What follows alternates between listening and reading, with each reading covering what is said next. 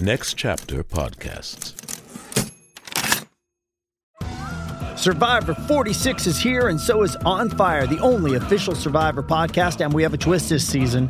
The winner of Survivor 45, Dee Valladares, will be joining us every week. We're going behind the scenes of the biggest moments, the how and the why things happen, and the strategy and analysis you can only get from someone like me, a Survivor winner. Listen to On Fire, the official Survivor podcast, wherever you get your podcast.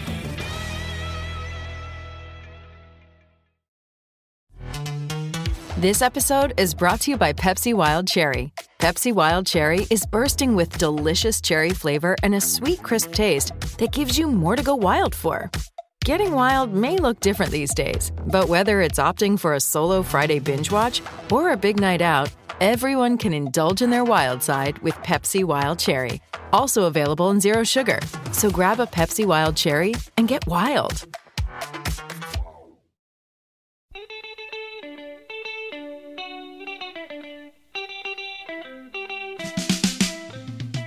I knew the moment this album started, I was going to dig it. The song is Holotelani by Nelsie Sedibi from the 1985 compilation record The Indestructible Beat of Soweto. And it's also number 388 out of 500 on the 500 with The Jam. The Jam Slam. What's up, Fleece Army? Thank you guys for tuning in. I hope you guys enjoyed last week's episode. I hope you're digging the record this week. I hope you're watching it on the YouTube because you're getting the YouTube on Thursday. But if you want to see the episode early, join our Patreon. Every Wednesday, we publish the full episode of the 500. It's only $5 a month. I think we're going to develop some more platforms. Guys, if you can support this podcast, if you listen to this podcast, if you love this podcast, we got a lot of great people working on it. You know, we left Spotify back in July and we've been doing it solo deep, just giving you free content. So join the Fleece Army support team, patreon.com backslash the 500 podcast. Get all that free shit and uh, help support. We got Morty, we got Emily, we got Melissa, we got Adam, we got Peter. They're all dope, all making this show dope. All right. Speaking of dope, we have, oh, Merry Christmas, everybody. Jesus, Josh. This is the one intro that, like, no bullshit. Like, it's going to take me forever to get through because when you hear this episode, you're going to know that, uh, listen, I am not trying to be funny when I say the names on this record. I am not. I am honest to God trying to read them perfectly. Morty gave me the names, some of them spelled phonetically, and me and my guest butcher it. So, it's all respect. Just know that everything I'm about to read, everything in this episode is all respect and love. There's not trying to be funny until there's until there's moments where we're just we can't stop laughing. All right, so let's get to this week's record. Released in 1985 on Earthworks Records in the UK and on Shanachie Records in the US the following year, produced by various artists. This is the compilation album of South African artists recorded between 81 and 84 of the century 19. Soweto is a region of Johannesburg, South Africa, and stands for Southwestern Towns. Soweto has historically been associated with both the institutionalized racial segregation called apartheid and the uprising against it, as well as extreme poverty. Donald Jumbo Vanrenen, a white and well off South African, grew up fiercely opposing the injustice of apartheid and its effects on containing so much great local live music. As a student at Cape Town University, he and his friend, fellow white South African Trevor Herman, would seek out records from the jive musicians of the local jazz scene as apartheid made attending shows illegal. In 71, sick of the racist policies, Jumbo went to London and started working at a Virgin record store where he was in charge of ordering import records that included his beloved Afropop and reggae. I'm a big fan of Afropop. Fela Kuti, Antibalas, anybody? After a few years of enthusiastically turning on innumerable customers to his world beat music, he became a staff member at the Virgin Records label, where he worked with artists like Mike Oldfield, Robert Wyatt, and the Sex Pistols. But he wanted to share the music he was passionate about. He got that opportunity in 78 when Virgin launched the reggae imprint Frontline Records and made Jumbo the head of A&R. In just two years, he released more than 100 legendary Jamaican reggae albums and became a celebrated figure of world music culture. By the early 80s, he was spinning records at a popular World Beats night in London, presenting concerts by African musicians and organizing protests against apartheid and to free jailed revolutionary Nelson Mandela. Jesus, Jumbo, you've had a career. In 83, he left Virgin and started Earthworks Records to further showcase the artists he loved. That year, Jumbo released Zulu Jive, an album with songs from four South African artists compiled to his old Cape Town friend, Trevor Herman. It was well received, yet didn't completely deliver on the promise of a musical revelation. However, it set the stage for Trevor to follow up with another collection. This time, he put together a solid and exciting set of the best and most authentic songs by artists whose talents and influence were singular. As it's stated on the linear notes, the songs are mainly played in the guitar based style of a music called Mbaqanga, which was popular locally in the Shebeens, which were the illegal drinking halls in the impoverished Johannesburg and Durban townships. However, in addition to Mbaqanga, there was also the swing jazz inspired repetitive keyboard style Marabi, gospel inspired female close harmonies of Mqashiyo, call and response harmony singing called Mbube, traditional music played on Western instruments called Maskanda, and a cappella closed choral singing called Isi Kata Mia. The first four were non traditional hybrid styles, while the last two incorporated more traditional rural and urban elements of the area. The whole record is filled with gospel influence, call and response, and harmonized choral singing, growling, groaning, and soaring solo vocals, intense guitar, reinterpretations of imported African American jazz, blues, and R&B, and incessant rhythm sections with elastic and burbling bass and complex drum patterns. But don't mistake the vibrancy and joyous energy of these recordings as just entertaining dance music. These are intensely powerful direct protest songs about resilience and survival. They display pride amidst horrible oppression and deprivation of their cultural identity and hope despite terrible poverty and inhumane living conditions. The indestructible beat of Soweto, along with Zulu Jive, were two of the first albums of contemporary South African music to be widely available outside the country. They introduced many Europeans and North Americans to South African stars like Mahatanini, the Makanga Tsali Band, and Ladysmith Black Mambazo. And you might know Ladysmith Black Mambazo from working with Paul Simon on Graceland because he got a bootleg cassette and was inspired. And next thing you know, album of the year, all that shit.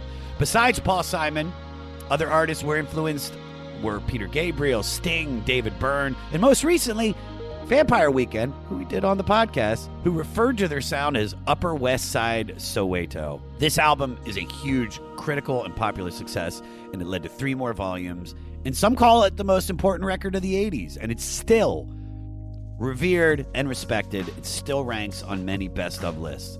Now, I was looking hard for a guest to do this record, and our guest picked this record. And when I was like, who picked it? Blew my mind. The one and only Jon Heder, aka Napoleon Dynamite. He's also been on School for Scoundrels, The Benchwarmers, Blades of Glory, which is hilarious, and also an honest to God, awesome dude. I, I, I could not have had more fun with Jon. You can just tell when somebody's character is sweet, and Jon has got that sweet, beautiful soul and could find the love and appreciation in this incredible record. Rate, review, and most importantly, subscribe to the 500 and listen free on all platforms. If you're listening on Apple, leave us a five star rating and do me a favor and leave a review. Follow me at Josh Adam Meyers on all social media and go to my website, joshadammeyers.com for links to the podcast and all my shows and videos that I put up. Email the podcast at 500podcast at gmail.com. Follow the Facebook group run by Crazy Evan at the 500 Podcast with Jam. And for all things 500, go to our website, the500podcast.com. Well, nothing left to say, but here we go with number 388 out of 500 with the indestructible beat of Soweto. All right, Jon, when we reached out and gave you the list of the 500 greatest albums, this is not the record I was expecting for you to come back with. I'm I'm extremely happy because we had no idea who the fuck was going to do this record and you are the man that came through. So why don't you tell me uh, about your experience with this record, dude? All right, my experience slash um, confession, as I was saying before. Exclusive. Yeah, I thought about the list because I've looked at this list before, obviously in the past. Um, I'm, I'm a huge, huge music fan. I love music. I fall into the category though when it comes to true music loving. I, I, I fall into the category of sonic, more sonic than lyrical. Even though I love, but I love it for I love music in all its different forms. But at the end of the day, if, if one beats out over the other, then it's more comes to the beat, the sound, Yeah. uh, and The vibe. it- the vibe and how it Yeah. courses through my blood and veins. I mean, you know, be it dance music, obviously, but just. I, I- mean, I've grown up listening to so much music where I never even got the meaning of the song until much later in life. Or, oh, that's what about. Uh, While at the same time, there were songs that have hit me from the beginning because of their lyrics and uh, this and that. So, anyways, uh, looking through the list when I was trying to, I was like, well, it's hard because it was there's obviously there's 500 to choose from. Kind of, I was trying to find some that was coming up in your list. Thank uh, you for doing that because that would have been weird if you were like, uh, "Yeah, I want to do Beatles Abbey Road," and we're like, "That's in seven and a half years, bro." Well, that's that's what I meant. Like uh, like Led Zeppelin like started me on this path of music in my life, and so I was like, oh, Led Zeppelin is going to be way high in the list. I probably can't do any one of those, even though I'd absolutely love. So I started looking in the next couple, and every single one was like, okay, I, I love this artist, but I don't know this album as much, or I love this album, I don't know this album. And then I saw the Indestructible Beat of Soweto, and and I felt you know what? Number one, I normally I always like to choose the path less taken. Yeah, Also, I have an album called Next Stop Soweto. It's basically all that music that was coming out of the townships there in uh, in Soweto in in uh, Africa, West Africa, South Africa, and uh, so you know I've I've listened to a lot of that kind of music. The, you know, the Next Stop Soweto, I have the volume. Uh, I have a couple of the volumes, but mostly from covering the music from 69 to about 85. And so when I saw, when I looked up in Indestructible, when I looked it up on my iTunes music collection, um, I was like, oh, shoot, this is Next Stop Soweto, not Indestructible Beat. I looked up Indestructible Beat. I was like, oh, okay, I know a lot of this music already, which is good, but it's still like, but I, I was also kind of like chosen because I was like, I don't know it that well. And I love the music and I love the sound sonically. I don't, most of what they're singing about, I don't, you know, understand or tell. And, and it's not, it's a lot of it's just meant to groove to. Um, so I was very excited to kind of get into it and learn a little bit more about it.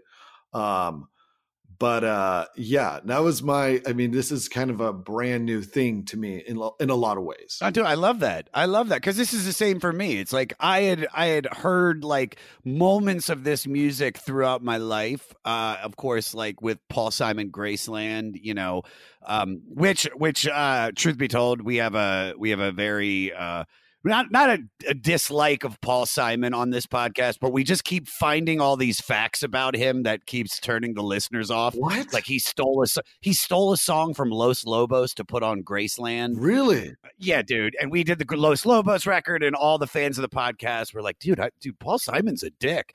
We're not calling him a dick right now. Probably a nice man. the fans. But the fans. are the, fans, the Fleece Army. But this is much like you, Jon. I feel music differently than other people. There's some of us that have, like we said, we talked about vibrations. It's like sometimes a song can come out. It could be classical music, it could be jazz, and it just it just hits a chord and you just start weeping because you feel it so genuinely. And much like you, I have no idea what they're singing about in these songs. We did find out and do the research, but but if these songs don't move you from the the vibrations, we're going to keep using that word that they're giving off, uh, then you then you obviously are dead inside because there is an energy to this music and it transcends race it transcends culture it's just this beautiful beautiful 12 song journey into a world and and uh, that a lot of us don't know so much like you i felt it completely like that so so but how did you get that that uh the the Soweto record that you had before. How did that end up into your repertoire? I think I remember exactly. Uh, I was watching for the first time because I had never seen it. Uh, that Jeff Daniels movie from the '80s with um, something wild, something wild. So something wild. Uh, I was watching and had some incredible music on it, and I was like, "What is this song?" And uh, I think it's Melanie Griffith's character is listening to it or uh, some some scene, but it that's kind of I think that's what started. I'd heard about it a little bit. Um, I listened to a couple music podcasts uh, that uh, talk about stuff all over the you know the world, but um, but I think that was the one that kind of turned me on to the song. I, I you know I, I pulled out the Shazam, I Shazam it, or I looked it up on this you know soundtrack listing, and that's what started getting me into Soweto and that sound coming from Africa. Um, and that's kind of what started me down that path. And I was, and I saw like a lot of the, you know, the later stuff, obviously in the 80s, it picking up more steam or not so much picking up steam, existing for many years, but it wasn't all of a sudden it hit the American ears really hard in the 80s. And like you said, when you mentioned Paul Simon and uh, Graceland, and uh, you know, and you think about like uh, I think in the '80s a lot. Uh, Peter Gabriel, you know, obviously Peter Gabriel, right? like yeah, going dude. down that line. Yeah. Peter Gabriel, like uh, Sting, David Byrne, and then you have influences all the way up until now with like Vampire Weekend, and you can hear this record in every one of those artists I just mentioned because it is because, like I said, it's this because as I listened to this for the first time, I heard so many different genres of music. I heard reggae, I heard ska, I heard you know rock, I heard vocal harmonies. It's just there's so many little pieces that that go together to make this special. And before we go any further, just so the, the listeners know, all of this is because of a dude named Donald Jumbo Vanrenen who was an all who was a white, well-off South African who grew up fiercely opposing the injustice of apartheid and its effect on containing uh, so much great local live music. And he started this record label. Uh, and in 1971, uh, went to London and started working at Virgin Records uh, because he wanted to start importing records because he loved this Afro pop and this reggae. Then uh, in 78, when Virgin launched the reggae imprint Frontline Records and made uh, Jumbo the head of A&R, in just two years, he released more than 100 legendary Jamaican reggae records and became this celebrated figure of world music culture. And then in the 80s, he just, uh, you know, was helping to uh, free Nelson Mandela, fighting against apartheid, and he started pushing this music out to the masses. And and he was the guy that kind of assembled everybody uh, for this because they were all already doing it. It's kind of like Quentin Tarantino, like in when he started blowing up with Pulp Fiction, and he was like, "There's all these great." Uh, Japanese movies and directors like we need to get these people out because to show this side of cinema that nobody's seeing and that's what this guy did and then like of course Paul Simon just heard it uh, and and kind of used Ladysmith Black Mambazo for for Graceland, and now the rest is history. And the craziest shit, Jon, about this is that not only is it on this list, this this record is on so many people's like hundred greatest albums list because of the influence that this had on on music. Which it's like, which is just so crazy because I remember seeing this shit on the list and being like, you know, I've never heard of this. Who's to do this record? Like, I'm excited to listen, but I didn't know anything about it. Yeah, and I think it also goes to show it was one of the few, very few records on that list that were uh, various artists. You know, you you see all these and uh, all these bands, and maybe that's one thing that drew me to. It. I love compilations. I've, I've always loved like these that were basically you know what you're going to get. You're going to get. It's about a sound. It's about a culture that someone, a producer, someone who had this ear, as you talked about, this David um, who hears, who's trying to share this a sound from a very specific time period or specific place or culture.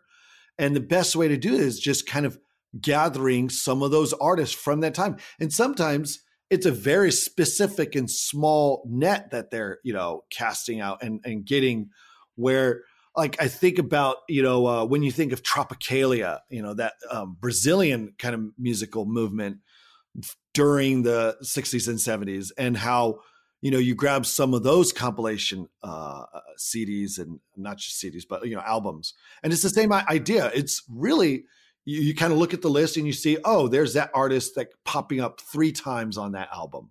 You know they, they have a certain and and for every artist that you see there's probably 50 you know 15 anywhere from 15 to 100 artists that you've never heard and still have never made you know seen the limelight. But uh but yeah, I mean that's right why I kind of, you know, jumped in that because it is it's a it's a glorified playlist. You get to see and hear uh any one of those artists, you know, with their own sound, but you know, mixing it all together really makes it a much more um enjoyable and diverse kind of listening experience while really hearing also a very specific sound. For sure. Are you are you a big like uh, mixtape guy? Like back in the day, did you used to like make mixtapes for girls that you liked or anything like that? I was the king of that. I was the king of it. I uh I, uh, I I did like making it was mostly most of my mixtapes were just I always had a tape in my you know I guess the boom box slash just radio that has the tape cassette recorder and I just had it always ready to go the second I heard a song on the radio that I liked. Yeah. And then if you didn't, you know, you hit record, and if you didn't like it, you rewind it and keep it there for the next. So I had so many mixtapes that were all just recorded straight from the radio. Uh, they were mostly for me and my brother, but uh, you know, my first girlfriend, she made me a mixtape. Ooh, I loved it. I loved it. I was just like, it kind of blew my mind the concept of the mixtape. Like, oh, there's a very specific sound, but also coming from a girl that you like. It made you really like, I mean, completely hear indigo girls I never would have been exposed to or cared about in a hundred years. But then, you know, you hear it in this context and then I loved them, you know, um, amongst, you know, other artists that you just don't like. Uh, this is back in the 90s, obviously. So, uh, I started, yeah, I made her. I didn't make tons of other mixtapes, but I have made them before. And now with my I'm very hardcore about my music collection. I'm one of I don't know, I always want to reach out and say, are there other people still like me? I don't join streaming services. I don't uh, nothing. I like if I like music, I hear on the radio or anything, I grab it, I research it and I put it and it has to go through very specific filters which is a playlist that I listen to and I listen to it over and over and then I put it in my collection. It's my music collection. And so I always have like playlists that are ready to create a playlist, a mixtape for someone. Someone says, Jon, dude, what? Uh, I have a good friend who's like checks in every five years. Dude, what have you been listening to? And then I'll create him a little mixtape of like, here are all my favorites that I've listened to the past or discovered. And it could be new music, it could be old It's Kaley Cuoco for Priceline. Ready to go to your happy place for a happy price? Well, why didn't you say so? Just download the Priceline app right now and save up to 60% on hotels. So, whether it's Cousin Kevin's Kazoo concert in Kansas City, go Kevin, or Becky's Bachelorette Bash in Bermuda, you never have to miss a trip ever again. So, download the Priceline app today. Your savings are waiting. Go to your happy place for a happy price. Go to your happy price, Priceline porn, Satan, drugs, therapy. It's not just the list of what I'm up to this weekend. I'm comedian Kiki Anderson, and those are just a handful of the taboo topics I've poked and prodded at so far on my podcast, Indecent, the show where we peel at the wallpaper of polite society. Each episode digs into the dark underbelly of our culture to dissect the things we aren't allowed to talk about around the dinner table, featuring conversations with comedians, activists, journalists, academics. They all help me figure out the who, what, and why behind what is and isn't acceptable behavior. Indecent with Kiki Anderson, where NSFW meets LMAO. Mwah. We used to have all of our guests makes mixtapes for the audience, and you saying that makes me want to bring that back because I never knew if any of our our listeners actually dug or listened to the the mixtapes. Like, you know, Neil deGrasse Tyson putting like ten songs on a list, and we would go out and like promote it, and I was like. I was like, is anybody? I feel like we're just wasting Neil deGrasse Tyson's time because because you always want to spend time like, well, I got to open with this and go from that, and then I got to bring it down, and then I got to come back with the force, and then rock it for the last four songs. And But it's like creating. It's I think creating a mixtape or a playlist is an art in, in and of itself. Like the person creating it, I know that I've done it before. I did it for uh, I did it for Rolling Stone way back in the day when they were doing more of those. yeah, and I created one. I think I did one for iTunes as well. When I was just like, I don't care who. I mean, you assume someone's going to look at it, for sure. and it's it is giving such a huge part. Like I rarely share the music that I like because it's so personal to me, and yet Yeah. at the same time, I want to share it. Yeah, yeah. Like so, yeah. Oh, I completely agree with you. Well, this is like a very beautiful, you know, uh, African mixtape of just some of the best artists that were doing this. And you honestly, uh, you could tell that there was thought in the order of the song and the sequencing. And so let's just dive into the record. Um, Jon, so do you know how to say a lot of these names? Because I feel like I am going to butcher a lot of this. When you heard, mentioned that before, I was like, "Oh crap!" I was look, looking at these. I'm like, I I pride myself on pronunciation of different cultures and maybe uh, like a lot of like Asian languages. I'm pretty good, but uh this I'm looking at. I'm like, holy cow! like it just it's almost like the beginning starts out bad and just gets progressively worse. And I'm really bad at butchering names. I've been doing this in the two and a half years we've been doing this podcast. I can't tell you how many times I've fucked up people's names. Track nine. Who wants to take a stab at that artist? let's, let's and- save let's save that one for track nine. Okay, let's start. let's okay, just go okay, into one. All right. So the first song is called Ewangilo Bolele. Yes, which means can you pay Lobola for me? Yes. Oh, okay. All right. So here, let's let's play a little taste of it. Peter, play some.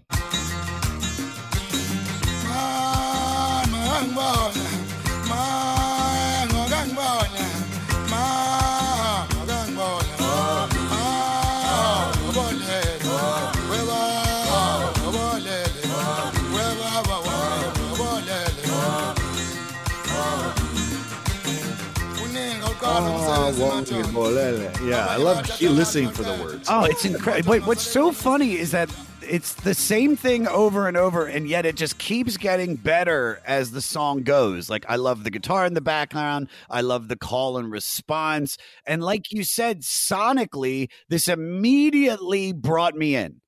Immediately, I'm like, okay, I want to listen to the rest of this record because this is so interesting. I'm vibing to it. It feels good. Tell me your thoughts on this. Well, I think just you know when you hear about um any anytime you can listen to music that was recorded analog, it's just uh immediately brings a crispness to the um to the instruments, and so you just love and and you can almost just jump right in and just know that I start I hear this and I just picture like a studio in this time, you know, maybe in a country that they, especially a lot of these artists were probably recording in studios that weren't super fancy Oh, yeah. or or maybe maybe wasn't even studios or just homemade studios in their uh uh in their in their own uh, house so you know you just think i just like to picture the people doing the instruments and that immediately when you can picture it and just seeing hearing the fun that they're having Oh, for sure. and and creating a different kind of you know we hear the cons uh, the, that term wall of sound and while that brings used mostly for different kinds of chamber pop and uh, chamber music. Uh, I think of it in almost every single t- every single time I listen to music. I think, oh, that I like this wall of sound. I like how these layering instruments and it's, and it's the percussion. So much comes down to that fun percussion of creating the beat, the indestructible beat. Yeah, nice tie in. All right. So, also known as Bride Price or Crawl, Lobola refers to the money or property that a person who wants to marry hands over to the head of the family of his potential wife for him to be considered for a customary marriage. So that is basically what's going on. So the singer is asking his father to pay his bride price because he is a broke musician. I mean, how many times have we all experienced that? It's like, Dad, let me borrow 50 bucks. I, I want to take this girl to go see Home Alone 3. Um, they're re-releasing it at the ArcLight. It's like the Gregory. Is it Gregory Porter who does that song about like, yeah, good, real, real good hands, real good hands by Gregory. I nailed it. Good job. Uh, Real Good Hands by Gregory Porter. And he's and it just reminded me that's that's what exactly what's going on. He's he's singing to the fathers like your daughter's going to be in real good hands. Yeah, yeah, yeah. No, I completely. All right, let's talk about let's talk about your family for a second. How supportive were your parents when you chose this career? They were uh they were great. They were su- super supportive. I like you know when you think of support eh, supportive it's like you know going down a direction that you would think is not okay or something. But I think they're just like, dude, like he's doing something creative. You know, since I was a kid, uh, especially like in a middle school, high school, I always knew I wanted to do. They always knew we were really into creative stuff. My brother and I were big into art and drawing. Uh, all throughout high school, I would make videos. I was into art. In college, I studied animation. So when it kind of when acting kind of became more my thing, no one was it was it's not that they weren't surprised but they were completely like yeah you're making movies. We always knew we said from get-go we want to make get into making movies and they uh so they're very supportive especially coming right out of the gate with a movie like napoleon. They were like at first they were like well okay we don't get it it's weird. Um but i think over the years they've come to understand the movie more so through the people around them telling them like friends of my parents who are like, "Oh, you uh oh, he's in this." And they see the love that other people have for it. So it's almost kind of brought them more to understanding the film, if that yeah. makes sense. Yeah, did so Uh, but- so did you have any idea that what when you got that script and you get the part did you have any idea it was going to turn into this phenomenon? Because that's the only way to explain it. It's like no one sets out like this is going to be a cult classic that people are going to love and and know every word to and memorize dances. And right out of the gate your first film is, is something that that transcends cinema and became a part of our culture. Like what were your first thoughts when you saw that? This was a, such a different uh, situation because I was I didn't have the perspective of a oh this is another project. Oh I'm a I'm a working actor. Here's another film. I, you know you want to believe in every uh, film that you're going to work on but that's me speaking as an actor now. At the time I didn't even consider myself an actor. I was just more a friend of the director and we had made the short film and I was still kind of going down the path of uh, becoming an animator uh, but I was studying uh, acting, and so when we when we shot, when I read the script, and when we were getting ready to make this movie, I was like, "Yeah, this is very independent, but if it can capture the spirit of the short film that we made, then I think we've got something. I think there's something that people uh, will like." But honestly, in all honesty, I, I thought, you know, the, our our kind of audience, like 20, 30 somethings, maybe 40 ish people might get it. People who are into indie films and weird, quirky comedies, people like maybe the Wes Anderson or the or the uh, um, Coen brother kind Yeah, of audience. yeah. Um, I never thought kids or like older older folk would really get it or care about it. Um, but that so that that took me by surprise when it really started to become like a family family film and and people tell me oh yeah every generation and i'm talking like great grandparents, grandparents, parents, kids, you know, they all can sit around and watch and enjoy it. That really kind of started taking me by surprise, but in also a way that was like, okay, yeah, I can see that. I Sure. can see that. When was the moment that you knew this was bigger than just a film? Um, I mean, it was such a slow build every single week instead of like, you know, when it came out theaters, it was only in a couple theaters in LA and New York.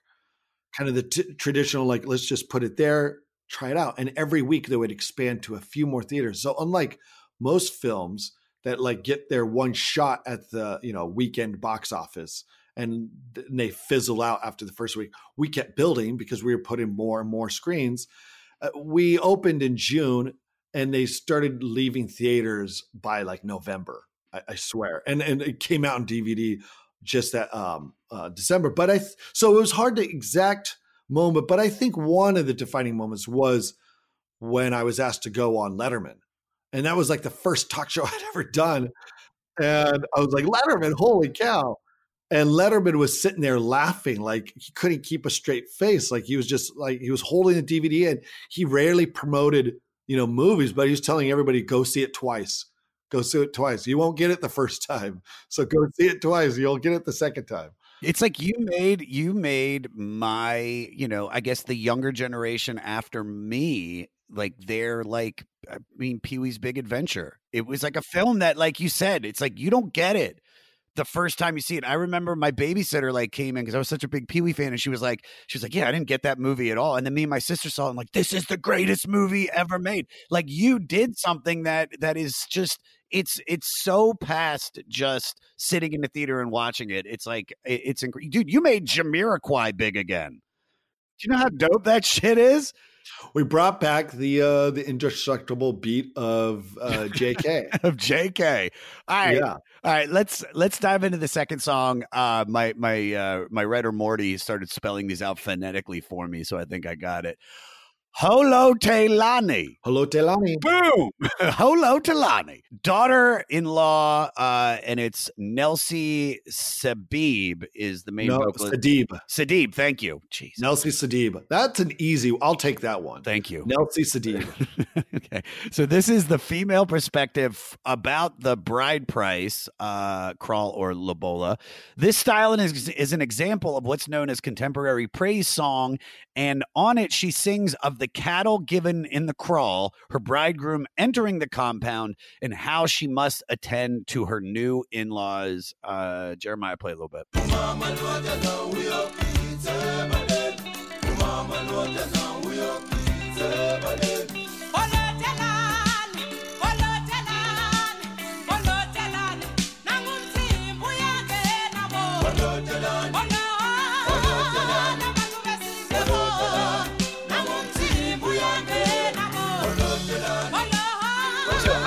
Idea what I have no idea what Nelcy's saying, but with that kind of scowl, she's obviously upset at her in-laws. She's like, you know, why do we always have to watch your TV shows? I mean, I don't know if that's what she's saying, but I feel something. What I love about this is that this is like African reggae and it's spectacular. And Nelcy's voice is just phenomenal. Phenomenal in this song. What are your thoughts? I don't know a lot about guitars and the different kinds of guitars, but what is that? I mean, the second that guitar comes in and you hear it, like this is the same guitar that obviously helps create that sound because you hear all throughout Graceland. And a lot of those, I don't know. I mean, it's, it has a, almost a reggae sound, but it's, but it's, it is, an electric guitar. But I don't, I don't Like, know if you know this. But I, I, just- don't. But the second John, I heard this, I was just like, oh, this is the same. This is like this could be Bob Marley singing over top of this. Like this has that that same kind of cadence of a reggae song. I, I just I loved her voice so much, and I think that's kind of what this is where where I really started, you know.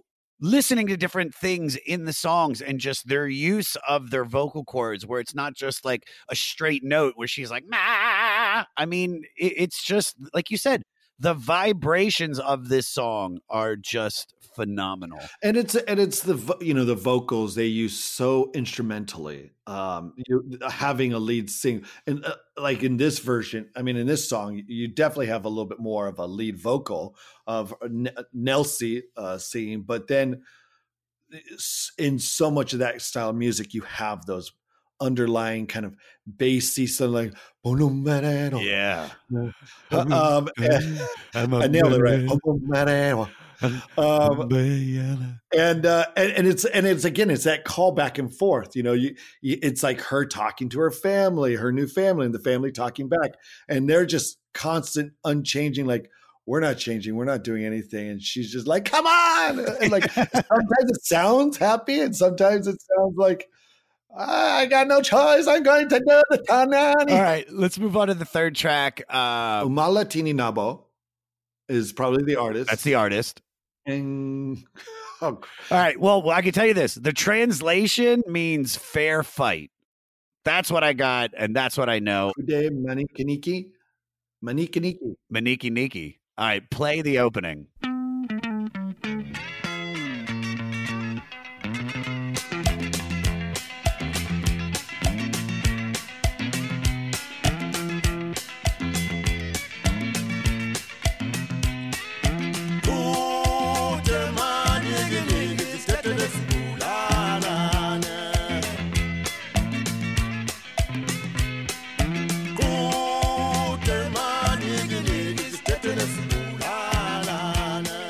Aniki Niki. Oh, I'm going to start using that in my regular vocab. So, this is one of the pseudonyms that hugely popular vocalist Simon Nungan Bindi used after breaking from the supergroup he had with the Mahotella Queens vocal group uh, and the Makgona Tsohle band in the early 70s. I, that's the best you can do. That's the best you can do. I, I don't think anybody else is like. You know what I loved about this song is that this reminded me of like African ska. This has that like no doubt. It almost feels like no doubt ripped off this this album to make some of their music. Uh, which is phenomenal, and I and I love that that you can hear something in Southern California in like the late to mid 90s and then you're something from 1985 you know South Africa and how they they sound so similar. And it's so clearly like when th- that producer just got this music out and how it just immediately infected the veins of all these musicians, the mus- music producers, these record label execs, you know, who are like, we need this sound, or like, how did we not like?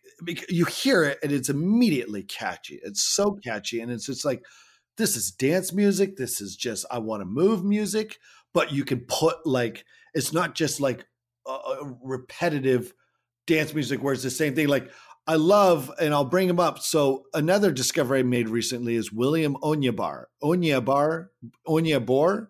I'm not sure exactly how to pronounce it. Do you know who I'm talking about? no idea but I'm with you on this ride Okay, but he's he's an African artist who basically is part of this whole movement.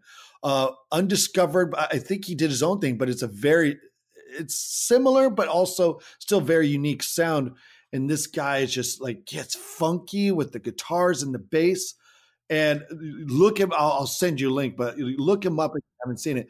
But it's all a lot of the similar movement where he, his music is it's all total dance music, but it's very much just like you know they'll go for 11 minutes long and it's the same beat the entire way. Really cool great kind of background dance music. It's my saturday morning chore list music. Nice. Um if i'm like you know sweeping or you know vacuuming in the wrong um but um but like this yeah you hear it and you immediately think you can put it can have some of that ongoing rhythms but you can put lyrics to it and just make a cohesive pop song out of so many of these sounds. Um what i do a lot when i hear this kind of music and i hear that like i immediately thought because again the cinematic side of me is always thinking music videos or movie scenes that could use this music. And i when i heard that and you talk it's called fair fight. It's that's what it translates to yeah and I just pictured you listen to that music and you just picture this little boy going out with all his friends in this small like African village, and him his friends are helping him get all these awesome like a bat with nails in it, getting all these like cool little weapons that you're like, this kid's going in for a fight. He's gonna make it fair. So up, up against some nasty bully or gang or something like that. for that. sure, for sure. Um, speaking of fights, uh, and everybody sees you like everything I've known about you is that you're this. You just have such a good persona. Like I, I couldn't imagine you breaking the law or even arguing with somebody. So, what's the worst fight you've ever been in? Oh man, I don't. I've never been in a fight. Um, Argument? Like I mean, you know, with family and stuff like that, you know, but nothing like. I, I, I think about that because I'm like, you know, in my older years, I've become more like I will speak my mind a little bit more so, or if I feel like I've been treated unfairly by, uh, you know, someone, you know, behind a desk or something. But I don't think I've ever. There's this lady. I just, I just moved, um, and I went to. I was at this Target, and uh, this was just like two months ago, and it wasn't a fight, but it was like I had to stand my ground because I think this lady was on something. She came up to my. I was in the parking lot, kind of checking my list, grocery list, whatever I had to grab, and she comes up to the van and knocks on the window, and I'm like, uh, I roll it down, and I'm like, yes, and I, you know, trying to, being friendly, and she starts kind of explaining her situation, which was very hard to understand. She was from another country, but she was also so her English has a little broken, heavy accent, um, but it was also very uh, like she was tripping on something, um, and kind of slurring, and kind of made it sound like she needed like a ride to like Southern Oregon, and I was like, I don't know what's going on, so I was tried to you know the politest way possible, saying I'm so sorry. I tried to give her directions to like uh, like a bus depot that I knew was around, or um and but she just didn't seem like she was having any of that just like uh and then i said goodbye and i had to leave but then i i went inside the store and they came back out with my girl and i saw her, her like kind of going up to other vans and asking people so i'm sitting there i had grabbed my stuff this was like an hour later i was coming out of target and she comes up again and she knocks on the door again. I was like, oh shoot. And I roll down the window and she starts kind of saying the same thing, but like just even more like I've got to get there. I've got to get there. But like she I would I almost would have caved in. Taking her to Oregon? You were going to take her to Oregon. Take her to somewhere because she kept changing where she wanted to go. I was like, well, I'm headed up north this way. And she's like, oh, well, she didn't. So I was like, something's going on because she doesn't know where she wants to go. I don't know what she wants until she tried to get into my car. Ah, She- there's where the fight. I was like, where's this fight going to start? And yeah, no, that's just it was the closest thing to me standing my ground. Not much of a fight. Maybe the other things happened, but she started pulling on the thing, and luckily it was locked. And I was just like, okay, like what? I kept thinking, what is going to happen when she gets in my car? And I don't like, where am I taking you? You don't even know where to go or where uh, to tell me. And I was like, I don't have to. Uh, so I just like, where to first, uh, crazy uh, ethnic tripping lady? Where do you want to go? Okay, we're going to Van Nuys. she had bulging veins. She was a little scary, but it was more. I, I was like, what could have happened? I kept thinking, what if she had a person? What if she pulled something? I Oh my know. God! Yeah, in in this day and age, like uh, I, you did the right thing by by you know noticing the bulging veins and then driving off as fast as you can. Yeah, yeah. I was. Uh, I, I that's a sad fight story. I mean, you know, I've gotten in plenty of fights with my friend. You know, like just fun wrestling fights. I got headbutted by my friend once who was trying to do a a fake move. We were always doing fake fighting. You know, like you know. And this guy had no coordination, and he just headbutted me, and I got a bloody nose and everything. I was like, "What's wrong with you? Come on, we've taught you so well how to do these fake fights." what I, what I'm hoping is like halfway into the podcast, you're gonna go, oh wait, I totally forgot the the the worst fight. I, I stabbed this guy in Utah like oh, that's right, guy. He's Five years still ago. there. All right. Yeah. The next song, in Doda Yagazi Elimnyama, which stands for The Man in the Black Coat by Amaswazi Emvelo. Yeah, dude. Maswati and Bello. Yeah, dude. This was a male vocal trio that uh, Mahlathini sang after with after a reunion with the Mahotella uh, Queens and the Makgona Tsohle band fell apart in the early 80s. There's so much that I love about this song, but this sticks out the most. Uh, Jeremiah, play it.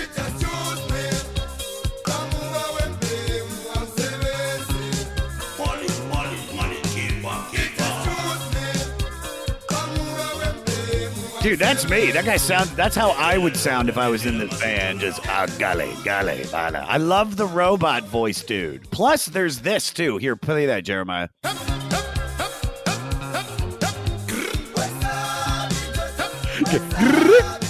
Yeah. Dude, I I have a lot of like there's some disco influence in there too, you know? Like it's just like you could see like all kinds. It's such a weird mesh of like there's you know, you hear the ska, the reggae side, but then it's got the kind of quicker beats um throwing in there like some disco j- uh, jives. Very disco jivey, uh, dude. You you said something earlier that that stuck with me. Is that this is do your chores music too? This is like I feel good. Like like God, I don't want to do any of this crap. And the next thing you know, you're you've cleaned the whole apartment and you're just dancing the whole time. It is like Saturday morning when you don't, and especially with the kids, I'll just blast it throughout the house. I was like, they have no choice but to feel that. It's like it'll just make you happy. This is and, and if This would be great music to to play with children. Now, this is like it's because it and not and by saying that I'm not uh you know lessening how how great this music is but this is so like yeah, you know it, it's just it's so positive there's there's nothing you don't have to worry about the words what they're saying you know they could be saying and these are like you know fighting apartheid songs but yet you have no idea it's just so positive. Um so it's about a mysterious man that always harasses and takes the narrator's money after payday uh maybe it's like the tax man or or maybe it's an actual thief uh we all can we all can i you know can uh can feel that so i wanted to ask you what was the first big like thing or even most ridiculous thing you bought after your first real payday um, probably a car. nice what'd you get Uh, I don't. Although it would, I wouldn't call it ridiculous. I never got to. I got a Nissan Sentra. Oh, come on.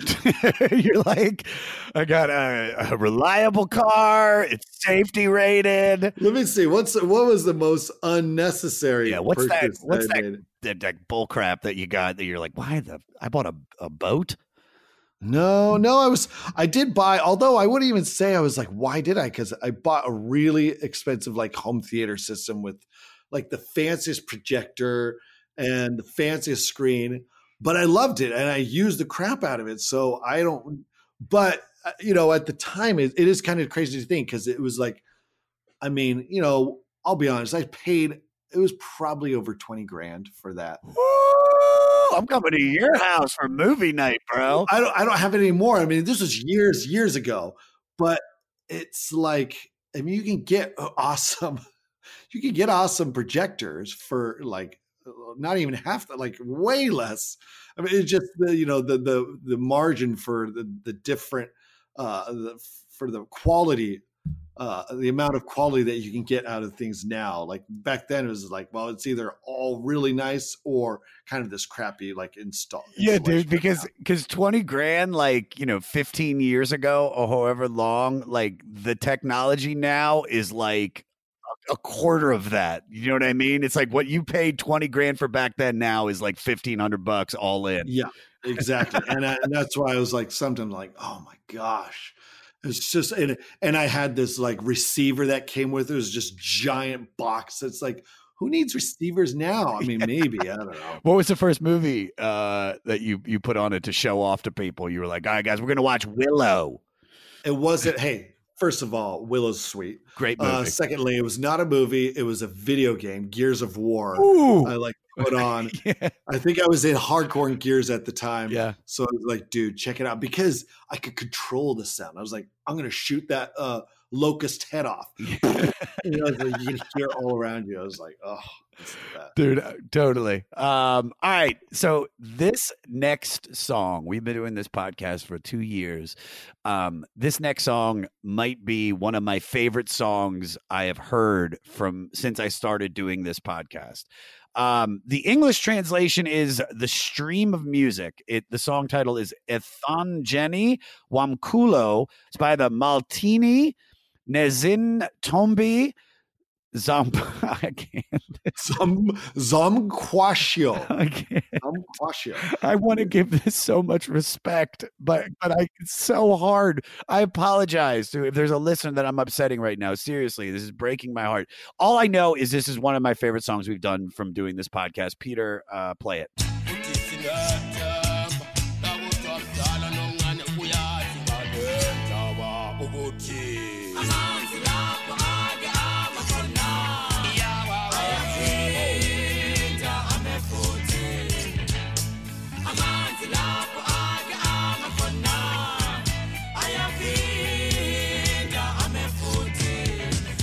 Uh, I mean this. Uh, not lying it, not saying this because this is the record that we're doing this week. Uh, listeners, like 100%, that might be one of my favorite moments from any record that we have done on this podcast. I don't know why I love it so much, but it is just perfect. I, I just it puts me in such a good mood.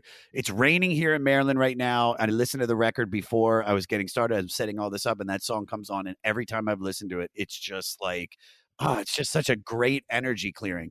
Uh, this is beautiful. The translation for this on the back cover says, We are at the source of music. We are calling the young and the old not to forget that music never ends and that is beautiful. The Makgona Tsohle Band were five musicians who invented babanganga.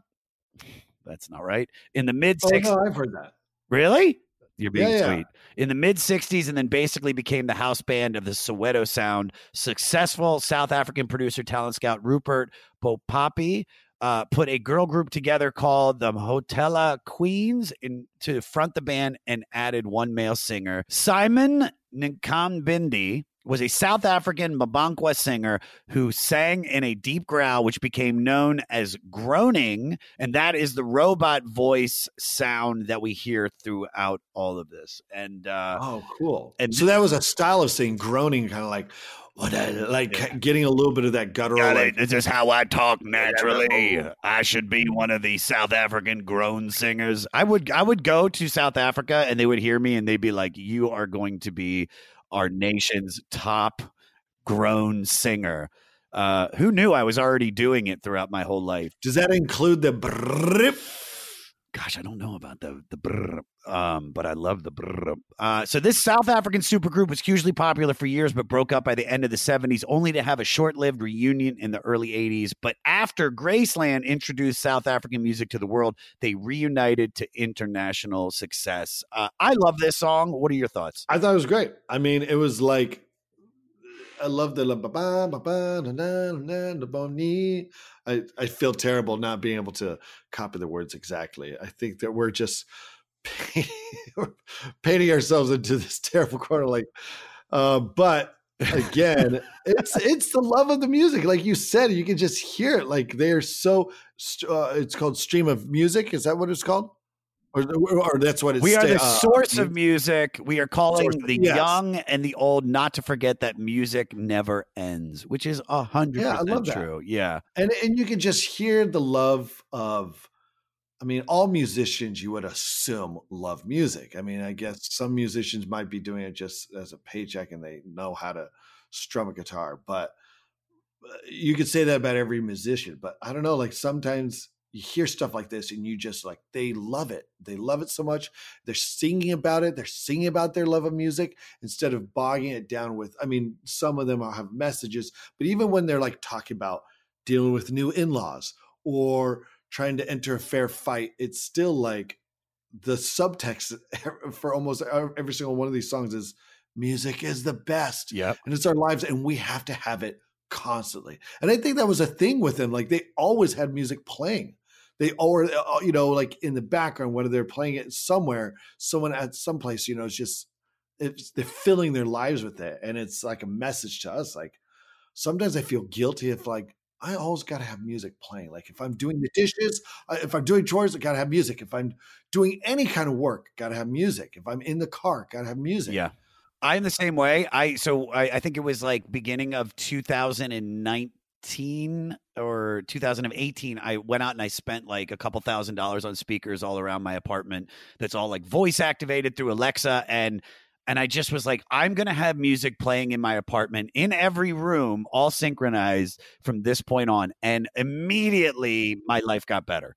I don't know how to explain it. Just whatever it is, the vibration, uh, it just has made me a happier person. So I wanted to ask you, being the way that you grew up, um, and I know you dig all different types of music now, but was there any music that that you were kept away from or discouraged to listen to uh, when you were growing up? Um, not. I mean, growing up, you know, I grew up. It's still very like kind of in a religious uh, household, and um, but rarely were they ever saying it was just kind of like inferred, you know, you shouldn't um, you know, watch the media that you take in the books, the music, the movies that you watch if it's detracts from or if it, mm-hmm. you know, if it entices you to do bad or I don't know. To me it was weird because it's like I like I just love I didn't really get into music until I was in like middle school or high school. And I mean, maybe that's how it is for most people. Basically, my music experience growing up was up until that moment, like middle school, it was just whatever my parents listened to. And they listened to basically three bands John Denver, Mamas and the Papas, Peter Paul and Dude, Peter Paul and Mary was my first concert ever. I've seen Peter Paul and Mary like seven times live at Wolf That's Trap. amazing.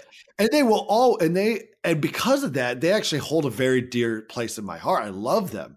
And uh, but that's like all they listen to. If they listen to music, if they put on anything, that's just what they own. They were not big music curators. They didn't own a lot of music.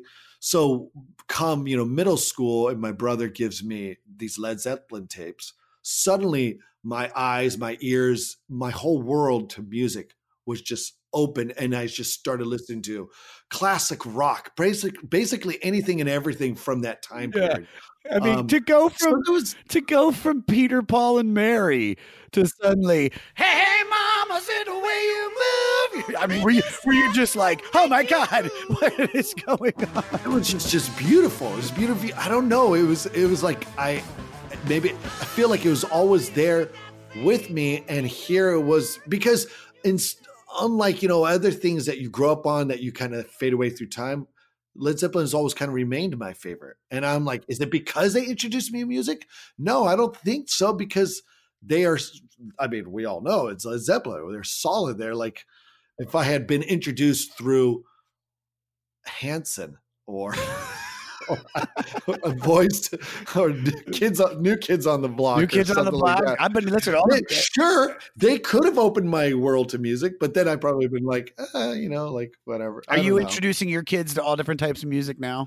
I, I do. I've always, I mean, whether it's, you know, on purpose or just because I always have music playing in the car or when we go on road trips or anything, I always play music. So they were always exposed to different and it's always different. And sometimes I'm sad, like, I'm like, maybe they should have, because I, because as a kid, I only heard Peter, Paul, and Mary and John Denver and those three. And here they've never really been able to latch onto dad's music because it's always changing. It's always changes. But that said, it's giving them exposure to all different kinds.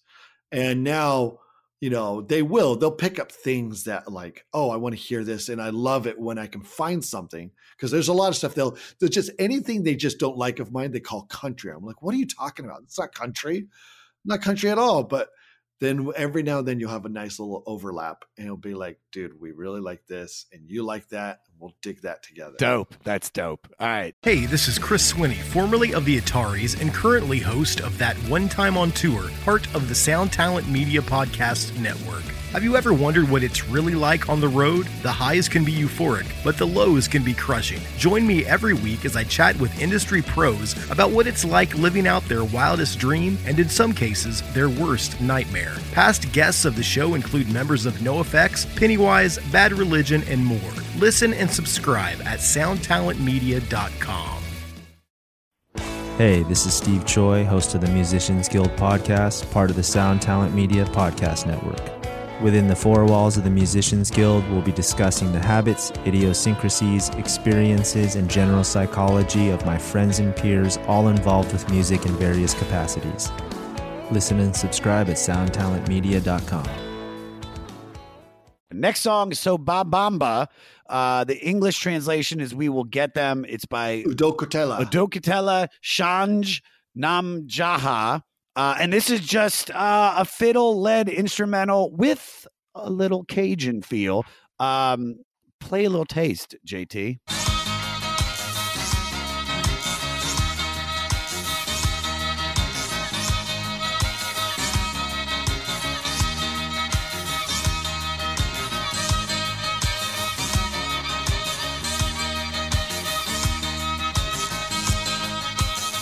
All right, so this may be an instrumental, but this dude is shredding on the fiddle, and that little place, that little part that we just played, I think he holds that one for like 30 minutes. It just keeps going. Just keeps going. All right, your thoughts on the fiddle? I love I loved it. I was just like, wait, what is that for a second? And it was like, oh, that's straight up like that's a li- brings a little of that Cajun feel. Um uh I loved it. I, I think it's great. Again, it's just that kind of like that those uh underlying beats that are just kind of rhythmic. And you get again, you can hear all those having kind of heard a lot of these for the first time today, even though hearing you're like, oh yeah, this is the music that they were using Graceland and like used in the 80s, like that African music explosion in the 80s with all that kind of stuff. Um yeah. You could take it. this song though. You could take this song, which is from South Africa, and you could put this in an Alabama like hootenanny, and just them playing that, and the people in the hootenanny would be rocking just as hard.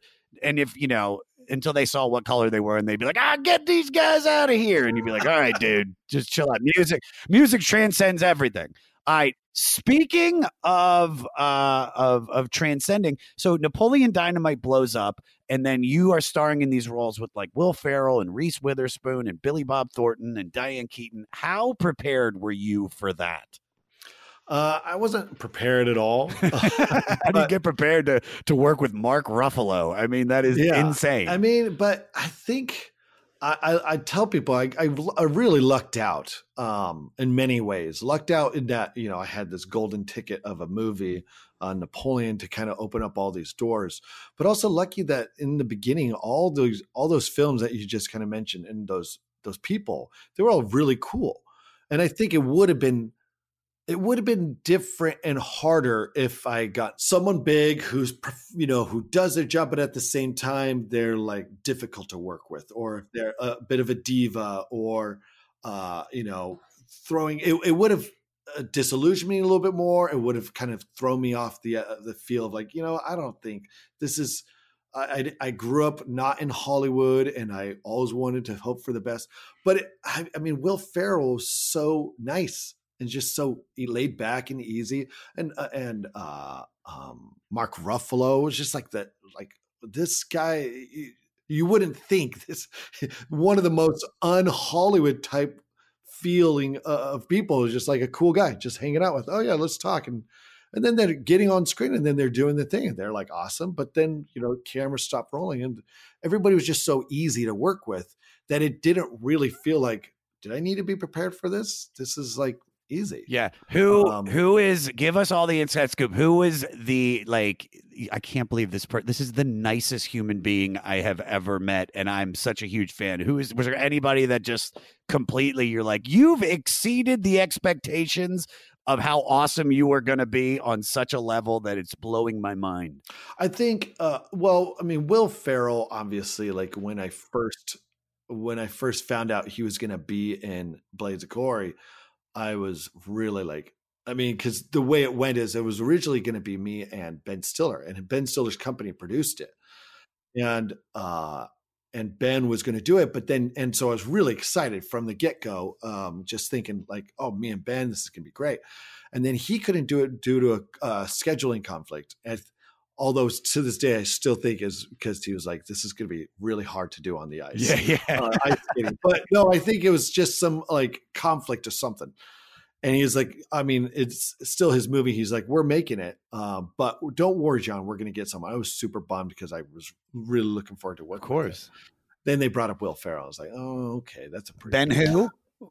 Uh, Uh, one of the funniest people in the world. That is so great, man. I you know so he was yeah he was he was really just he was just awesome to work with and he was nice and he wasn't at all crazy or anything like that but he could bring the funny uh, immediately because it was just that's who he was you know he wasn't he would kind of play uh, he's just doing his thing and but really easy to work with and really funny and um i loved it yeah. Do you ever have a moment where like you guys were in the middle of a scene and he's just going off book and just riffing and and you're just like, oh shit, I have to act, and then you have to like you forget you're just in awe of how great he is.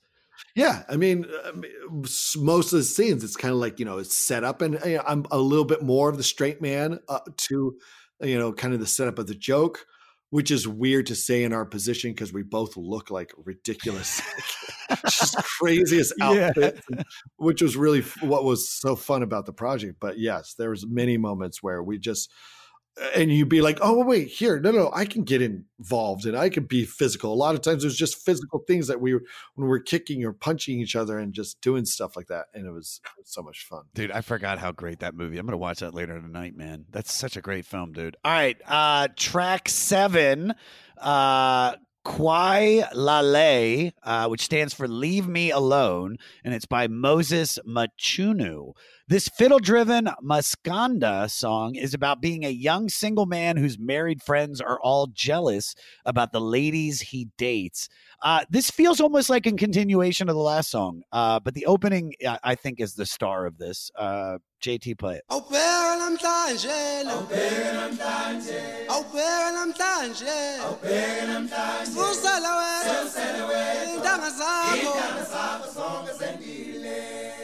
Awubheka namhlanje. Awubheka namhlanje. Awubheka namhlanje. Awubheka namhlanje. Susela wena Susela Intanga zakho. Intanga zakho zonke sendile. Yeah, I, I love that opening. And then the song kicks in, you, you feel the fiddle. It's a fantastic song. Um, being that this is about jealousy, I wanted to ask you did you notice or did you have to like deal with any jealousy from hometown friends when your career took off? Or was it all love? I think it was all mostly love. I mean, if I did, I didn't have to deal with it. Yeah. I was Behind your back. Yeah. aware of it. Yeah, it, it could have been. I, you know, I you do hear about some of those people and they're eh, like either hometown people or like like Christina Aguilera. You hear all that about her hometown just kind of going against her and like uh, Christina? I think so. Wasn't that the story? I mean, I'm not saying whether or not she deserved, but like, you know, just like, oh, her small town, like where she came up, they were all, I don't know. I could be wrong about that. Um, but as far as I knew, my my hometown was very supportive and very cool. Like I, when we first opened the movie, or when the right when the movie was coming out in theater, a very uh this local little uh indie, like a um a small like art house uh, theater uh, that had was pretty new in our my hometown Yeah. of Salem, Oregon. They had they were they were pretty new, and so she contacted my mom because they like knew each other, and says, "Hey, can we open up the film here?" And so we did this little thing. We like Fox Searchlight was really cool, where they gave him a print, and they like screened it like for you know however long they screened it for a long time, but for like two days in a row, I came and I did a little Q and A and a little you know meet and greet afterward. Uh, and that was really cool because I saw people in line that like my sixth grade teacher, she showed up and she I was just like, oh my gosh, I never would have seen you at any other kind of reunion. So I got to see some people from my past um, show up and I don't yeah, I don't think I had to deal with any. Again, if there was any jealousy, I don't think they ever expressed it. I think everybody was really cool. Yeah, they say they were nice to your face, mean behind your back. There's always somebody. There's some guy in your neighborhood that's like, Jon, that was supposed to be me. Well, he sure didn't show it very well. when he was trying to be me. All right, track eight, Tool Oo La Lele. Just stop and listen by Amaswazi Emvelo. Here's Mahlathini and the vocal trio again. JT, play it.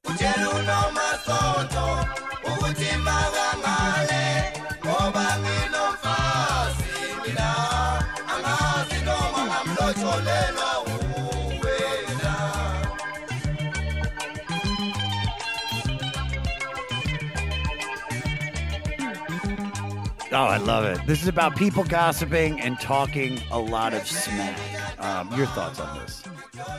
Oh, talking smack is. I love again in sing song form. It's like, oh, they're best friends. Oh, they sound like so happy in there.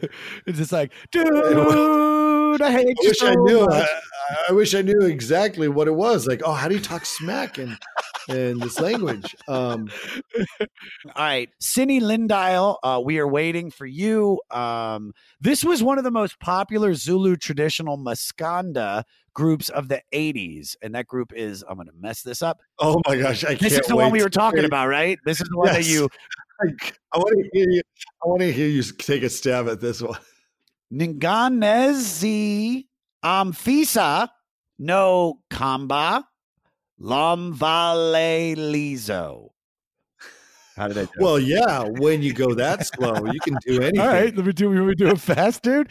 Oh my gosh! All right, here we go. Ngang la fisa, no Kamba Lam Valicio. Which is a great Italian restaurant in Echo Park. Um, all right, so their name comes from the names of their lead members, uh, who is Nangam Visa and Kamba Lamvalicio. Yep, that's that's that's just so great. Just to be like your baby's born, you're holding it, and you're like, oh, Uh, you look like a Kambala Valalizo. That's exactly what I see. So this was taken from their 1984 album uh, La Duma. Uh, JT, play a little bit.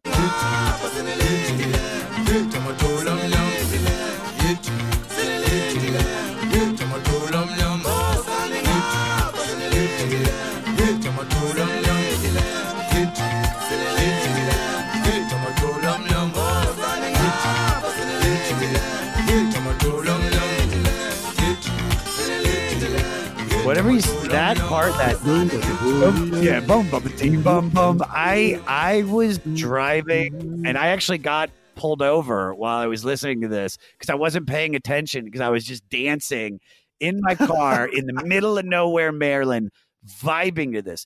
This is what I'm talking about. A moment like that. That is why we do this podcast because it's like I never would have listened to this, and now I am just so in love with it.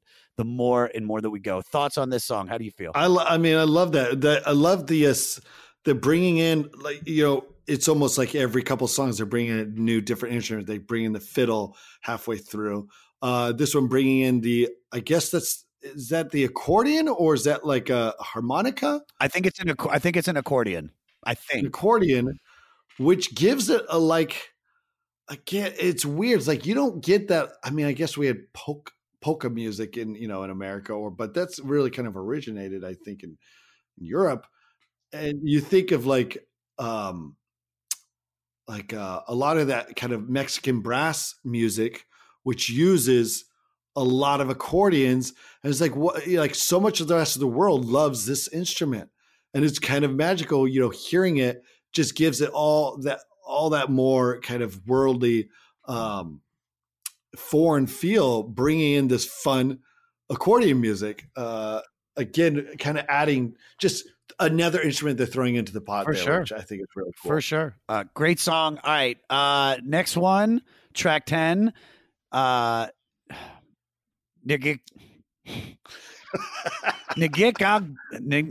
Bange Nagad Queda, and it stands for I have made up my mind by Mal Mahlathini Nez Intombi Zomgqashiyo and the Makgona Tsohle Band. This group name translate to Mahlathini and the girls or daughters of Mqashiyo, uh, which was the name adopted for their 1983 reformation of Mahlathini and the and the Mahotella Queens. You know what's funny about me reading these, Jon? is that you is that when it comes to the English part because I I fuck up the African names so bad when I'm reading the English I go I like speed through it I'm like which was the name adopted for the 1983 reformation of the Mahlathini It's your way of telling everybody, like, check it out. I'm good at one language. I can nail one language. Uh, so just in case you forgot, Yeah, guys- I I good at words. I good at words. I got English on the lock. Uh, the song is a woman singing about her drunkard husband who treats her poorly and how she's going to discuss with her parents what to do about it. Then her parents tell her to let go because of his alcoholism. Uh, the best part is the ending. Peter, play it.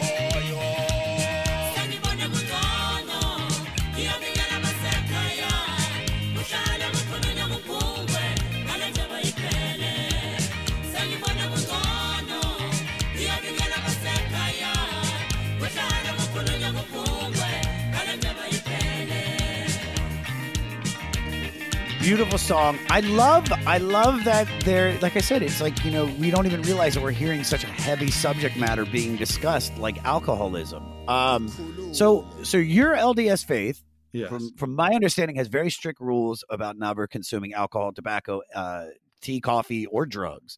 Have you ever been curious about any of them? Um, you know, a little curious about. I've never been drunk, and I've uh, I've you know been curious, but not you know not enough to do anything about it. Um, because it's you know it's part of the I I've you know I'm proud I've never um imbibed that way if that's even a word.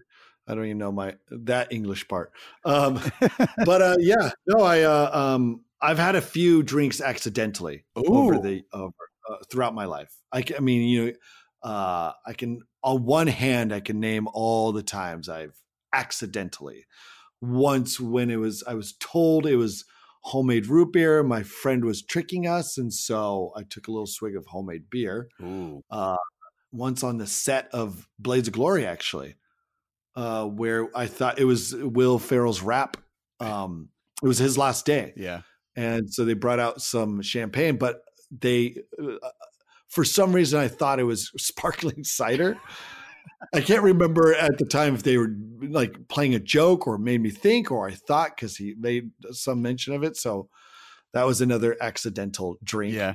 Um, but yeah, no, it was all it was always just yeah, just like one or two other times where no, it was like one other time. It's just it was just accidental, and it was like, oh, okay. Is there any is there any is there anything that you're like if you could is there anything that you were like that would be one I might if I if I if I was into that or if I was going to like like I don't know if it's like LSD or or fentanyl I doubt it's fentanyl but is there anything that's ever just kind of intrigued you I suppose like uh, you know, having lived my life without any of that stuff, I'm like, okay, I've been pretty happy. I love having complete control of my faculties Yeah. and, and and my control and and so I don't really miss anything, but I've always, you know, when you hear about some kind of LSD trip or, you know, whether it's a shroom or something that like makes you see things. I was like, oh, that would be interesting. Like a uh, like a roller coaster ride. Yeah. All right, I try. You know, like that'd be interesting to see. Kind of, it'd be weird to see like pigs fly, right? um, Let me tell you dude it's the- it's not it's not it's all right it's, little- it's kind of built up a little bit but yeah it's okay. you know okay. you're not What about your shoes talking to you? huh Don't my shoe do your shoes have anything interesting to say? Dude, you can find something that can get all of those things to happen. Um, but if you're at this point, there's no point to do it. No, no lie. Seriously, it's like once you get once you get to a certain age, it's just like you know you missed it. It's fun. Like that's I think like for someone like me, it was like I always say this to you know because I don't I don't do anything. Uh, really anymore. Like I smoke pot and I do take mushrooms only not to get high, to like to open myself up spiritually and and more feel de- on a deeper level. Listen to music. Like I can feel music. I, I took mushrooms and I listened to uh, the Beatles when we were prepping for an episode, and it felt it was just like wow. It's like oh, I get it even more now. I, I fell back in love with the band, but um, I think all that stuff's for when you're younger. And then as you get to a certain point, like I would never be like, dude, you know, what are you, 42 or something right now? Dude, 100%. Take some DMT. Like, there's no point. you're doing you're doing great. Don't no, worry. I, yeah, it's it's it's mild curiosity, but not enough. Like I, I just never had interest. You know. yeah, dude, you don't need it, dude. If if this this music, you still vibe with this music, sober, Yeah, oh, yeah, Then you- yeah. then you're good to go. Music is my drug, dude, and that's all you need, bro. Just give me a give me a hit of Led Zeppelin and a crack rock of Rolling Stones and a fentanyl patch of Guns N' Roses. You know what I'm talking about. Or uh, do an eight ball of this track, Joyce Number Two by Johnson Mkhalali. Yeah, this song it, to me was like African Zydeco. Peter, play a little bit.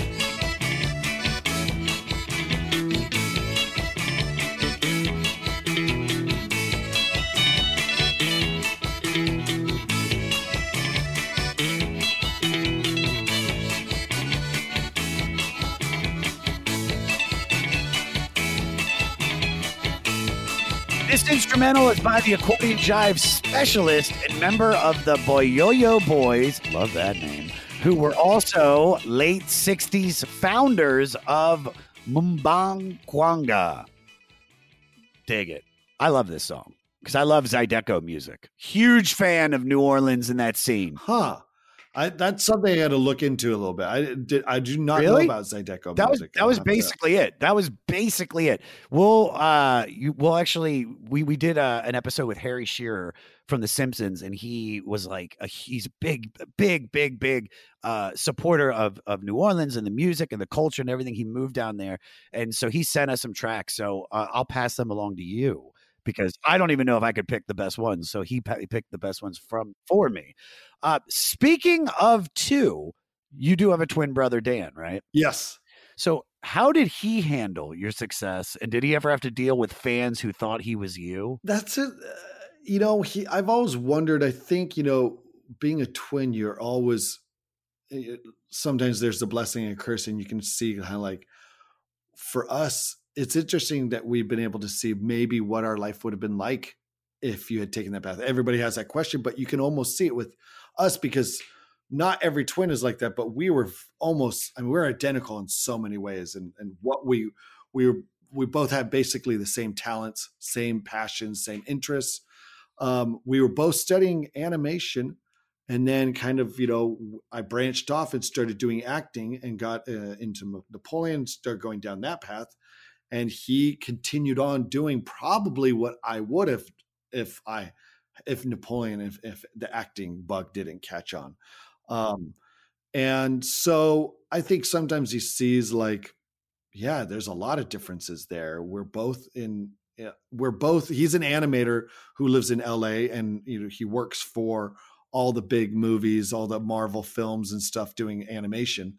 Um so we both work in the industry, but I don't know if there's I mean he's handled it well enough as far as I know. I mean we have fun with it when people are around sometimes they'll even go to him first. He definitely gets Yeah. mistaken a lot, uh, natural understandably because he looks like me, but he's also got like normally 20 pounds on me. So I'm like, come on, people. Like, why are you confusing him for me?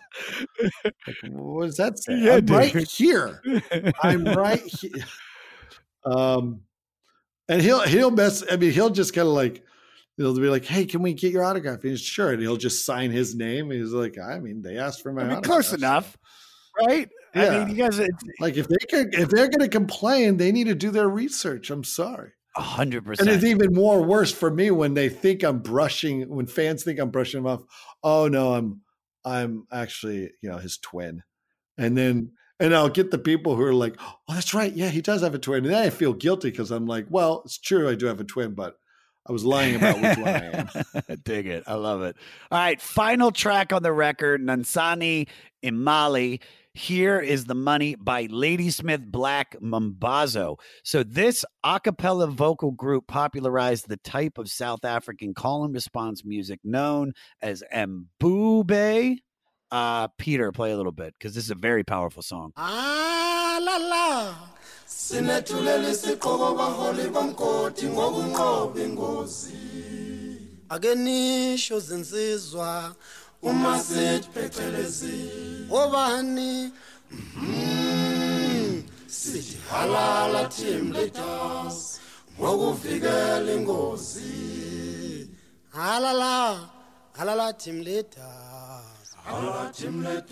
Just this is a very very powerful song. Uh, I love how rubbery the I don't know how else to describe the vocals, how the um, perfectly blended harmonies and how they just kind of like flow like but not like water like this just like they just take this form and they stretch a little bit but then they bounce right back into this like Oh, I there's no. th- I know exactly what you're saying because they're so connected, and the stops could be sudden, or they're they're you know they're holding the note so controlled. This is the group that that, from my understanding, worked with Paul Simon, um, and you can see why because it's like I said, this might not be the most like danceable song on this record, but it's definitely, uh, I think, one of the top three songs on the album, and I think it's a perfect way to close this record. Hey, what's up? My name's Lurk, and I'm the host of Lambgoat's Van Flip podcast. Every week, I have in depth conversations with bands from all over the scene, big and small. We also like to keep our finger on the pulse and showcase up and coming bands on the show as well. So come check out Lambgoat's Van Flip podcast. So band member Joseph uh, Shabalala wrote this Mumbubu. Wait, let me take that again. Wrote this M Mbube praise song from the perspective of a township diamond miner. The translation of this is. Here is the money dug by the men in the mines, where the faint hearted will not go. We congratulate our men for their bravery and for risking their lives. We salute you. And the South African diamond mine owners of the 1800s employed local workers who were treated terribly, including stripping them naked after work and checking them thoroughly for stolen diamonds, and even making them sit in solitary confinement for a week, drinking diuretics in case they tried to swallow any. Um, yeah, I mean, it's my very heavy. I mean, if you've seen Blood Diamond or, or any documentary about uh, that area, uh, I mean, it's it's horrible what a lot of these workers had to go through. But unfortunately, that was like the only work that they could get. Um, so, like, and then you hear a song like this, and it just, you know, it, it just adds so much more depth to it. So, I, I, I love it. I, and instead of being so and again it kind of goes to show like there is i mean all throughout the world and i'm sure africa has definitely had its fair share of these terrible uh, tragic either events or mistreatings or just you know uh, elements of their culture that have you know uh, been terrible for them. But their music is so happy and so uh instead of complaining they're you know singing about like we are congratulate and we give honor to these people who have done this and who've given their lives like given their lives. They, they see it like almost it's like they're they're choosing to look at the positive part. Not that it was a good thing that happened but instead of complaining and whining it's more we uh, we salute those who have you know gone through these tragedies for us. Yeah, but it's it, but it's also you ever you ever notice that like you know two of the funniest you know races of people are are blacks and Jews because over the years there have been so many you know hardships that have happened to them that it's like you almost have to find the humor and and the beauty in life because yeah dude if you look at if you read the paper every day if you're on Fox News or CNN it's just you know it's just you know horrible thing after horrible thing and and we we have to like if we we want to sit in that we can do that and we can be depressed all day or like you said find the beauty in it. Honor you know the people that have had to deal with it and try to live your life as best as you can. Now not to downplay these diamond miners um but my question to you is what's the worst job you've ever had? It's such a weird weird transition. Today, they were they to drink diuretics? Anything where you had to drink a diuretic? Oh my gosh that is like uh, there's n- there's nothing i ever would have tried to steal from one of these crappy jobs. Um i um if only there were some diamonds in the rough. And uh i had i the worst job i ever had was i worked in an assembly line at a hot tub factory where they were building these hot tubs. And it was like uh the fiberglass kind of coating where it was basically like a spray. We had to spray it on. And it was the mix of like it was a temp job. Like so i worked i got that job through a temp agency. I was not on very long. But i just i didn't know anybody. And I, it was at a time where you know I I truly despised country music, and this was in the '90s, so this was like the worst of like the you just That don't impress me much.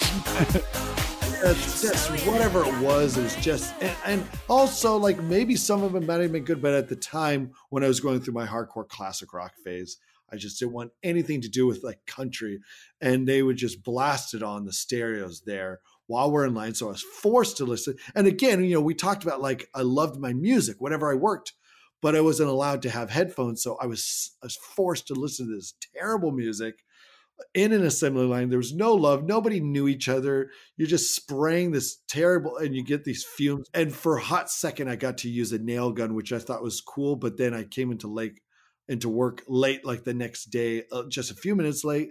Uh, and we got fired, and I was just like, "That's fine. I didn't want anything like the worst job ever." That's the best feeling when you get fired from a job that you hate. or let go, let go. Like we won't be asking for you back. That was a great thing about temp job. You're not really fired. You're just not asked to go back to that particular job. God, I wish Ladysmith Black Mambazo made a song about your experience. Just home fiberglass lungs, lungs. Country music sucks. Country music sucks. Oh, Clint Black playing in the speakers. Terrible music. All right. That's, yeah, dude, that's a shit job, bro. All right. You want to do uh, some facts and then we'll get you out of here? Uh, let's do some facts. The word Mbangwa, oh God, I'm saying it so wrong. The word Bakwanga, thank you, means a common cornmeal porridge eaten in the rural areas of South Africa and was originally intended to be derogatory because it was adopted as the genre's name in the mid 60s. Um, who knew that the whole day that we've been going over this, we were saying a derogatory term for cornmeal. I love that you, you. I love that you feel you nailed Bakongwa, and you're like, yes, finally. And there's still someone out there going, no, it's Dude, still God, I'm gonna get so much shit for this episode. But all listen, listeners, Fleece Army, just know that I put love and into everything that we've done today. It's all love, no disrespect. This is a very it's hard. This is very, very hard. Um, so speaking of of reviews, what is the worst review you ever got? Oh, I'm sure. Like you know, in the beginning, I never really read reviews. I, in the very beginning, when I say like beginning, like after Napoleon came out, I lived st- lived down in L.A. I had those Google alerts where you can like put in your name and anything that came up about you, and that lasted all not very long because I was like, oh, this is like a bad idea. Like you shouldn't alert yourself, like because you might start seeing like I don't even remember if it was, you know, oh, maybe bench warmers came out soon after. And, and, you know, while the movie, I love the movie, it's not the kind of movie that's going to get good reviews.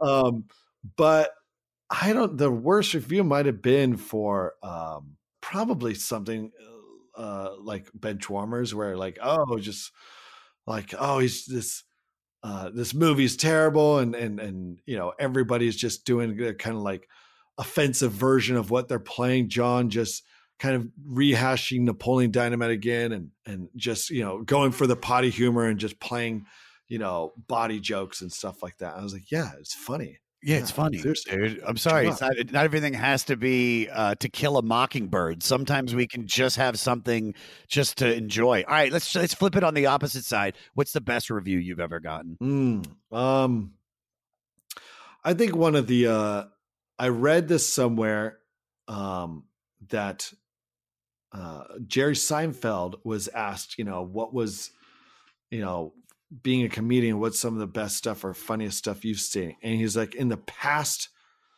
this was, he probably said this like, you know, a number of years ago, but he said, like, in the past 15, 20 years, probably Napoleon Dynamite is the funniest movie I've seen. Oh, and that was a that was that was a I don't know if he was an official critic, but that was a great review. I'll take it. Um, I don't know if you know it. He filled in for Siskel. I don't know. It was it goes it goes Seinfeld and Ebert. Yeah, anytime you get a, a like a compliment like that from someone you respect and admire, um, Jim Carrey once told me he's like, "Dude, you did it. You did it. Like I and you you sob like no one could do that." And I was like, that was huge. Oh my god, huge, yeah. like a review, and so yeah.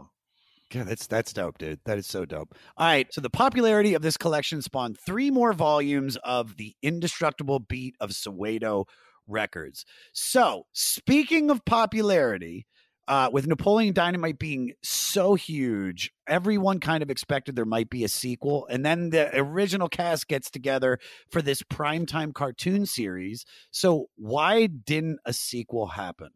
I think uh, just everybody kind of was off doing their own thing. The director, Jared, really, uh, for this kind of film, Jared Hess, who wrote and directed the film, uh, him and his wife wrote it and then he directed it. He, it really had to come from him. There's no way they would have. I, even Fox was smart enough. Like we can't do a sequel unless he's involved in all the cast. And I don't think any of the cast would have done a sequel if he wasn't involved. So it was kind of really up to him. And and he just was like, I want to go do other things and make other movies and tell other stories.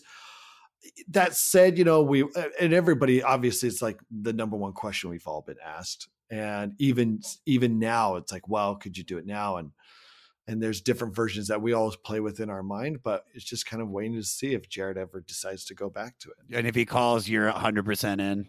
If he calls, I'm I'm totally in because I know it's going to be something weird and interesting and yeah. And you're going to be like, "All right, uh, I'm getting paid 5 times what I got paid in the original."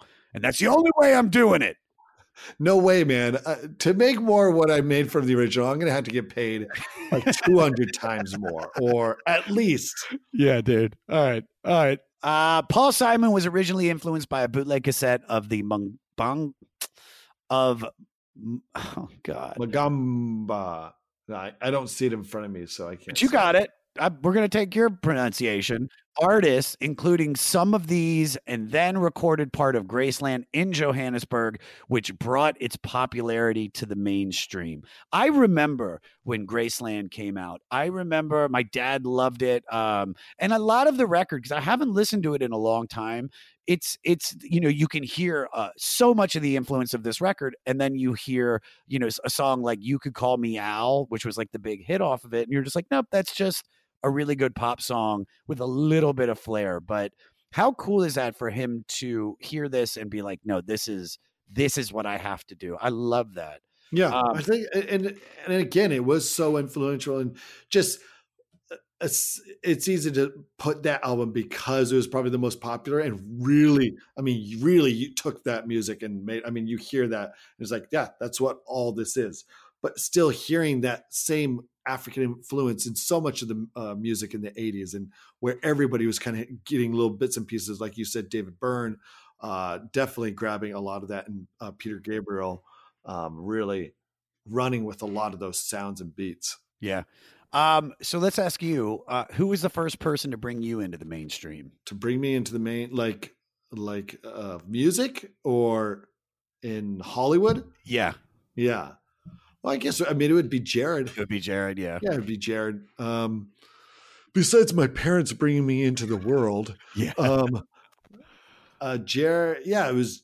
But even then, it's like he wasn't even in Hollywood at the time, so he was more like he brought ourselves just you know hitched this wagon and we all just drove in where did the character come from like where did like where did you go in in in york because you know you created this character and I know it was there just like insane like character details or, or breakdown, or did you just did you like know somebody earlier in your life to be like, yeah, it's I could see it being a little bit of this guy, a little bit of this person that I met, maybe the guy from the fiberglass, you know, place that you worked. Like, like how did you come up with such a? Because it's he's so defined, Napoleon.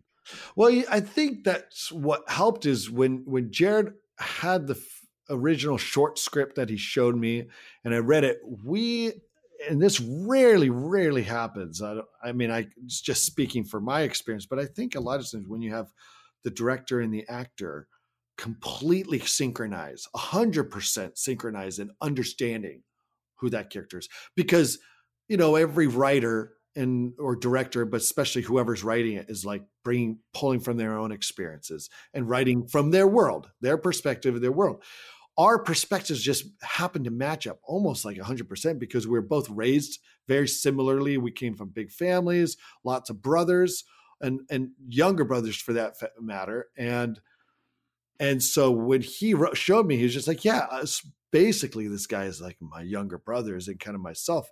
And I was like, yes, this was kind of my younger brothers. I have two younger brothers, and they were always like walking around acting like the world was taking a dump on them, like, oh, like this is this is so this is so retarded, and like just saying like whatever's coming, like no finessing anything, just crusty. Yeah, and, uh, crusty. and so it was a little bit of myself in there, but a lot of my younger brothers and little bits and pieces of kids I knew in high school and middle school who, you know, just kind of certain elements, like uh, certainly the way he talked, I got a lot from my younger brothers and from the way Jared kind of saw it.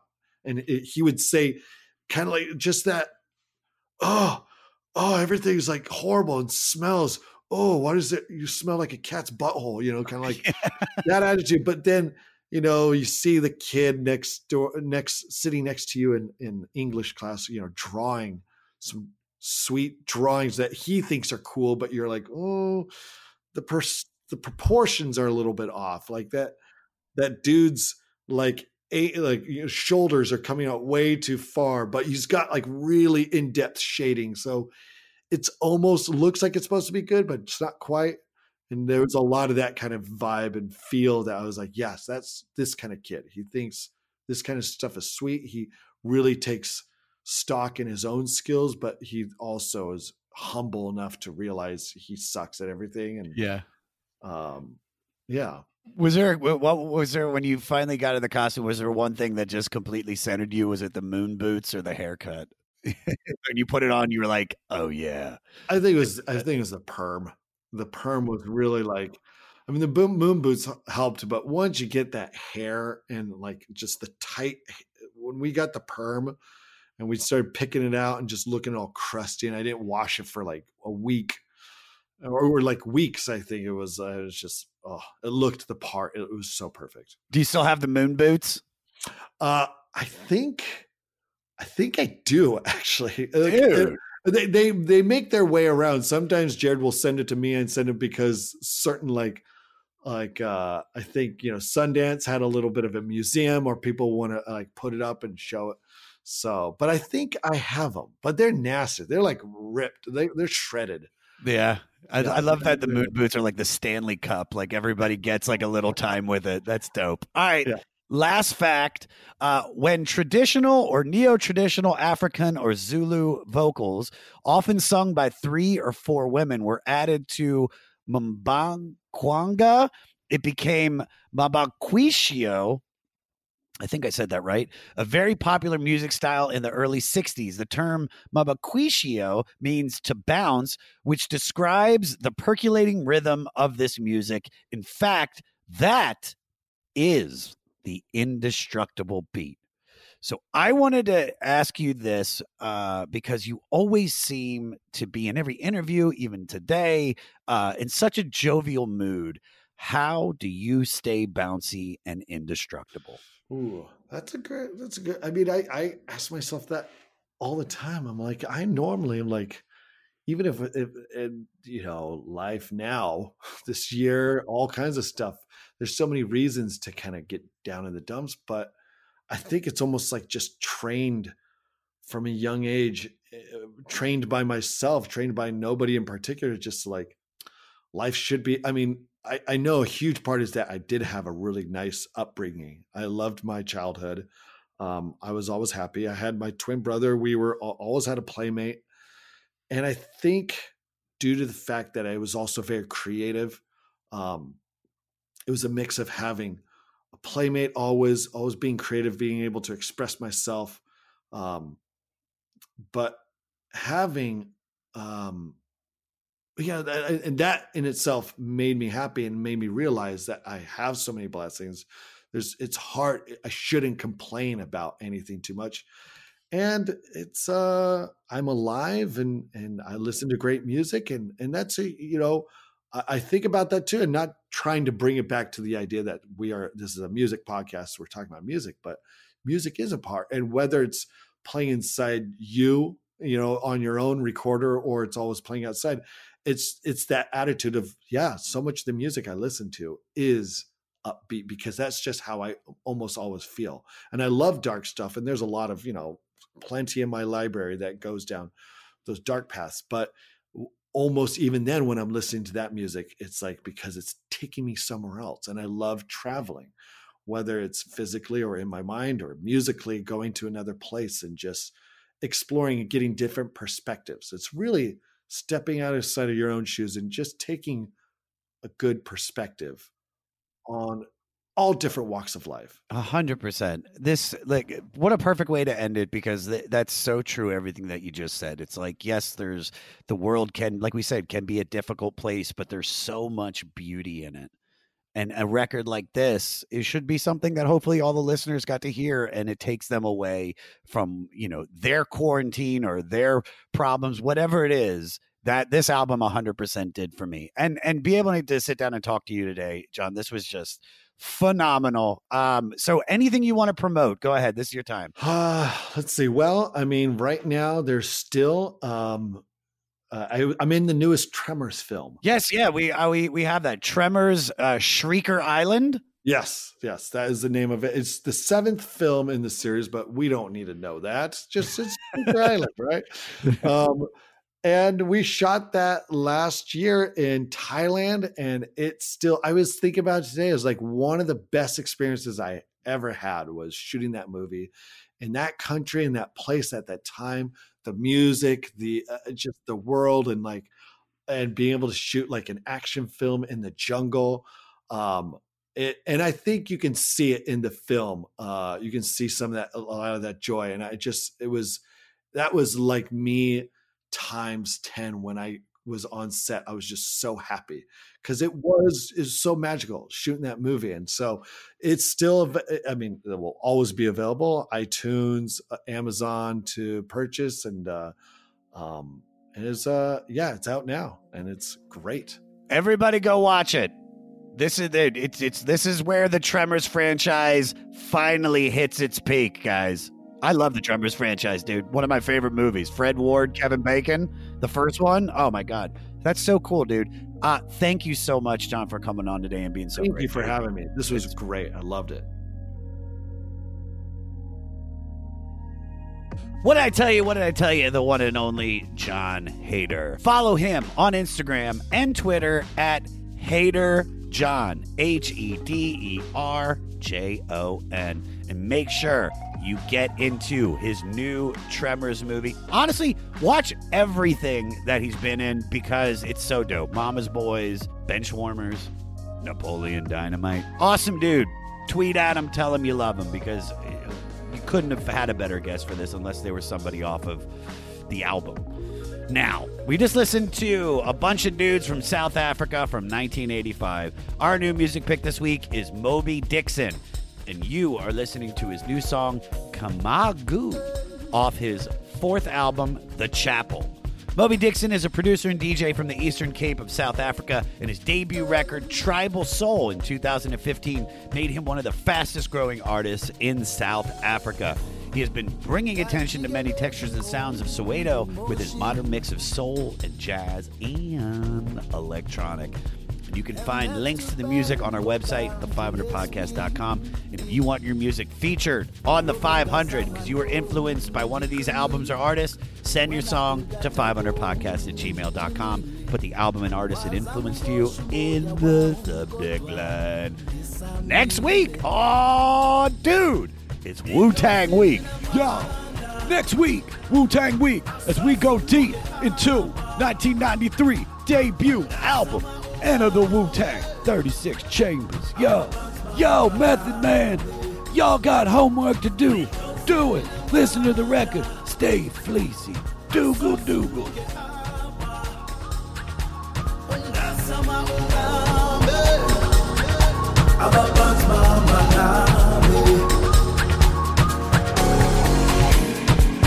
Ndiphumile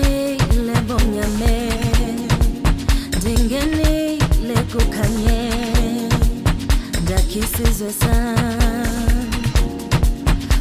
liphelile fala. Amaqhinga pheli ukuhlupheka ndibubone apho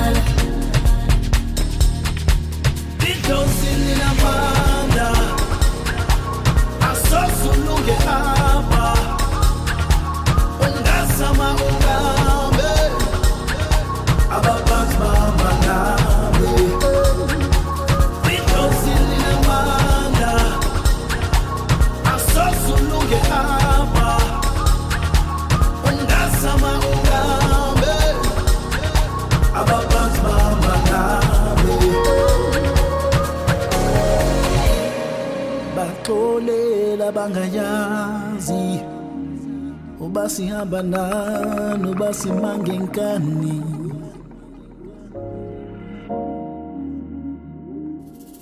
Lahle belizwi liyanqanda lithi masibandeni masincedandeni ebakuthi masidibaneni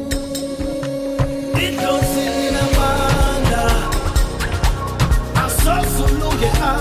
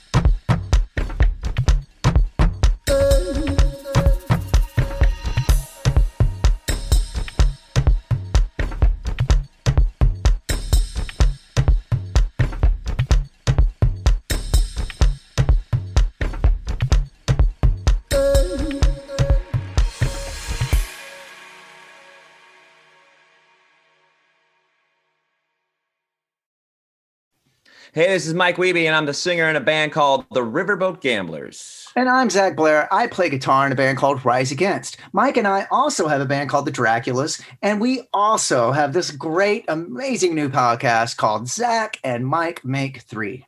Yeah, each week we're going to ask ourselves and we're going to ask our guests what three favorite things they are into at that moment or in their entire lives. And then we're either going to agree with them or we're going to make fun of them. And uh, you're going to listen to it and you're going to like it, or we will make fun of you. How about that? I just flipped it on you, the person listening to this right now. But we're going to do it every week here on the Sound Talent Network. Once again, it's called Zach and Mike Make Three. Yeah. Hello out there. Yes, hello out there, everyone. I'm Hal Schwartz. And I'm Flynn McLean. Together, we host None But the Brave, a podcast dedicated to the music and career of Bruce Springsteen. Bruce and E Street Band are on tour right now for the first time in six years, and we're taking a detailed look at what's happening on stage in our bi weekly episodes. We've also been recently joined by some very exciting guests, including rock journalist Warren Zanes and Steven Hyden, Backstreet's Magazine founder Charles Cross, and Barstool's Kirk Minihane. If you're a diehard Springsteen fan, this is the show for you. So please subscribe to None But the Brave on your favorite podcasting platform, and we hope to see you further on up the road. Thank you so much. We'll be seeing you. Next Chapter Podcasts.